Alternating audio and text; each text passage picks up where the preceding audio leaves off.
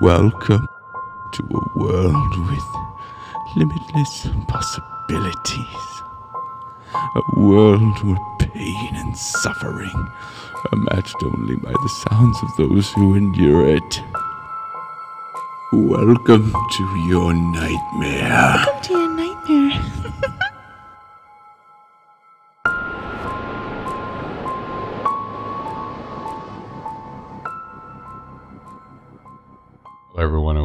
To Nightmare.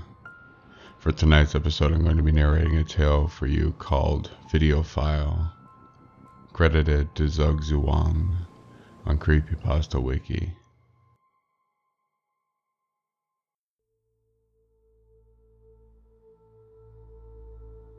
Round red button starts it all. A lens, an all-seeing eye. A flashing light blinks as the display shows the souls of the innocent, the guilty, and the deceptive. One can see all the little movements, the subtle muscle impressions made by the face that we don't always see, the tiniest hint of discomfort, joy, or perplexion. One is omniscient behind the eye of a lens always watching, hidden in plain sight. The hilarity and ironic value of these facts is realized when the wider perspective is shown. Once you zoom the camera out, so to speak. For when you do, you will see more than the video camera situated on a tripod. You'll see me.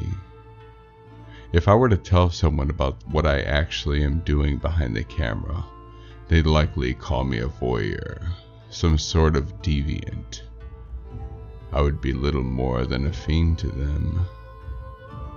But they'd be terribly, terribly wrong. The ignorance of such words is funny, because a single glimpse into what I see would be more than enough to quail the comments. The irony presents itself in that one might expect those who like to spy to pry and peep, to invade privacy and to learn more about people than they know of themselves, to be in prison, or at least to be in the darkest depths of society where they cannot act out these fantasies as brazenly. But again, they'd be so utterly wrong. I get paid for it. Even more bizarrely, people trust me in public settings. So I would implore one to truly assess the situation with me.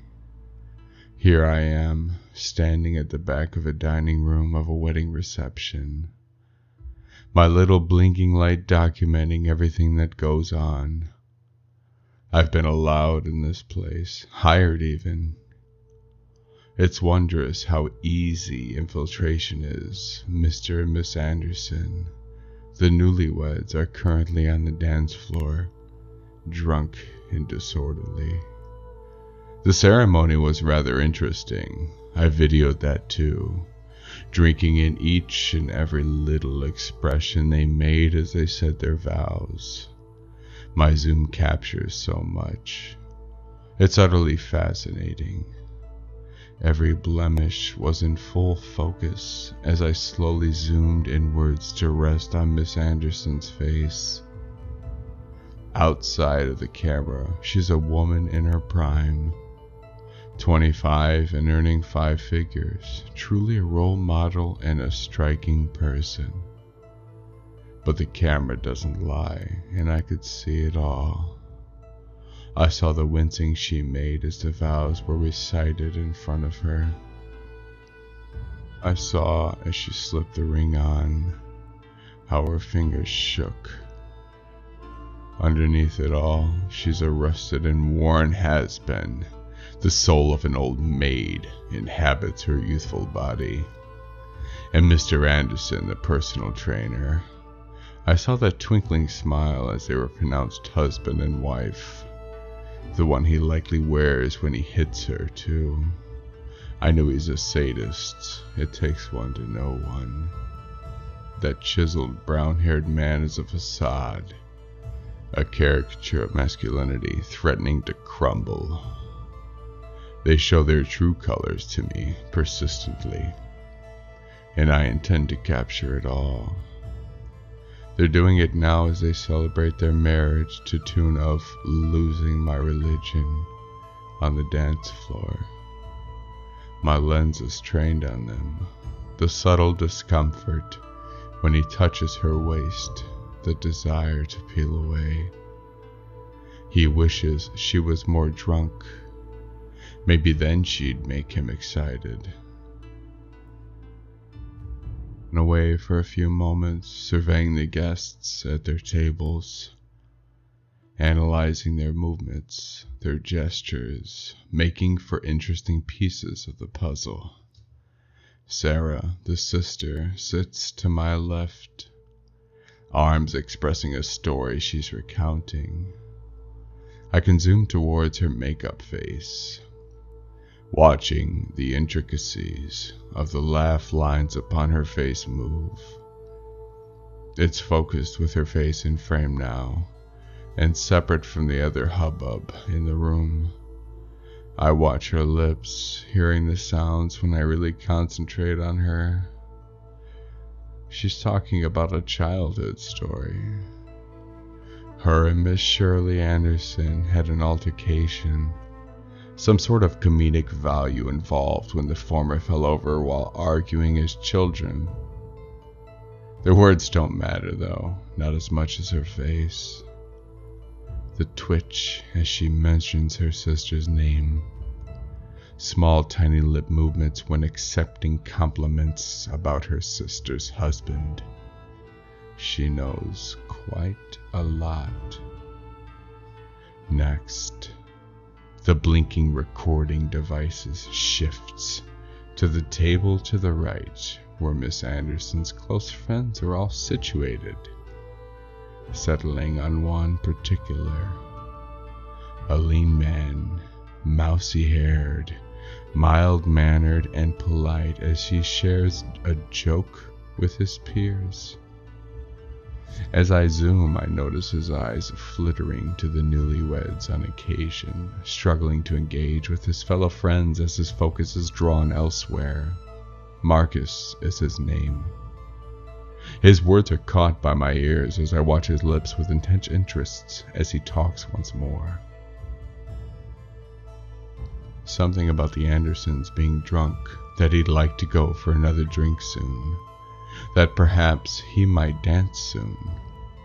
It seems the idea of being on the dance floor makes him happy. His expression seems to soften as he moves his gaze once more aimed at the dance floor towards the new Miss Anderson, and that fleeting hint of apprehension as his eyes move from bride to groom. I know quite a lot now.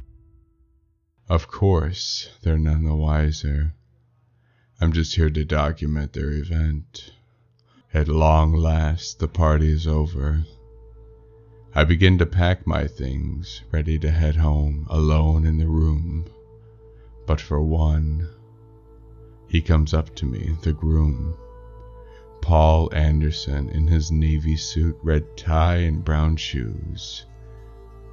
Even without the lens, I can see his grandiosity is but an illusion. You did just as I asked. Well done for not getting in the way too much. I nod and smile, replying as I continue to put my things away. No problem. I'm just an observer. That's all right. The man returns with a jovial smile and heads out of the room, the tapping of his feet audible as he goes. I wasn't lying. I am simply just an observer. My laptop displays the contents of the video ready for editing, displayed in full. I watch intently at the screen, eyes fixated on each and every change in expression reveling in the documentation I have of each interaction. I play back the scenes like a movie, stitching together my narrative. I have created a fall from grace, the ceremony with the snapshots of the couple, all smiles and the fragility they bring forth. Next, the meal morsels swallowed down in small mouthfuls Miss Anderson's apprehensiveness to eat in full view, her husband looking a little too intently at her as she swallows, just for a second. And of course, the dance. The dance is the best part yet. The trailing of his hands up her body as they dance to the rhythm her face full of telltale reluctance and tolerance. That's what she really is a woman of tolerance. The music just masks it all in a shroud of celebration. Eyes locked as she tries to break away, his arm keeping her firmly in place. Why do I care so much about people I hardly know? Their plight is the most interesting part. The fascination lies in their unspoken language, the words they share with no sounds. I know so much about them through my third eye, and they hired me, so I must finish their story. The last part has yet to be completed. The fall from serenity to boiling point is there but their ending has been untold. I don't usually break my own rules, but the Andersons have really enthralled me today. And so, as I switch tabs to my camera feed monitor, a small sigh escapes my lips. They're sleeping so soundly, not a single peep. Naturally, they're not embracing but it's serene sleep nonetheless. I switch them off as I leave, my long coat following me as I go. This ending requires more than just watching. A more personal touch is required. Strolling through the darkness is where I enjoy life. The cold air on my face as I trudge along the hard sidewalks of the sleeping city. Cast my mind back to the pre wedding meeting. Miss Shirley Roberts, as she'd been known before Paul became her husband, sat in front of me in their nice, tidy lounge, discussing the details of their celebration, what I'd need to bring, pricing, and such. I'd had the measure of them before they'd even started talking. The touching and locking eyes were too performative, as if both were trying to fool one another. Their story was begging to be told. And here I am, once again, at the abode they'd allowed me into, both knowingly and unknowingly. I creep into the backyard, duplicate house key in my left hand, and the other key in my right. Advancing up the stairs is a slow process. Every sound I make risks waking the two slumbering protagonists in my narrative. I make my way ascending with careful footing. I hear soft breathing as I near the top. A mumble and a shift in position. Good. They're asleep. Inside the room now, inches away from my muses. My hand is shaking a little as I place the folder in my right hand in between the two sleeping subjects. I switch my eyes and ears in their house on before I retire to bed. The anticipation of what's to come making sleep difficult. Whoever wakes first will finish my story. I am not disappointed. Not at all. I'm in utter, unadulterated wonder. The camera feed displays blood soaked sheets sprawled on the floor, fresh from a morning struggle. two equally disorganized bodies lie parallel to each other, with a blade by Shirley's hand, cadavers leaking the very same liquid the bed is coated with. And just to their left lies an open folder, a picture of a slight, mousy haired man, and a note scattered not far from it. I begin to look over the footage from the beginning of the morning, watching the resulting skirmish that the two could not have ever foreseen. The awakening of Paul Anderson, his hands opening my gift, the realization, and of course, the mad rage induced onslaught with the now discarded blade. I have outdone myself. My predictions were once again correct. I know these people better than they know themselves. I know their thoughts. I finally allow myself a smile. My work is almost done. Now all that's left is to finish the video, to complete the happiest days of their lives. My ending couldn't have gone any better.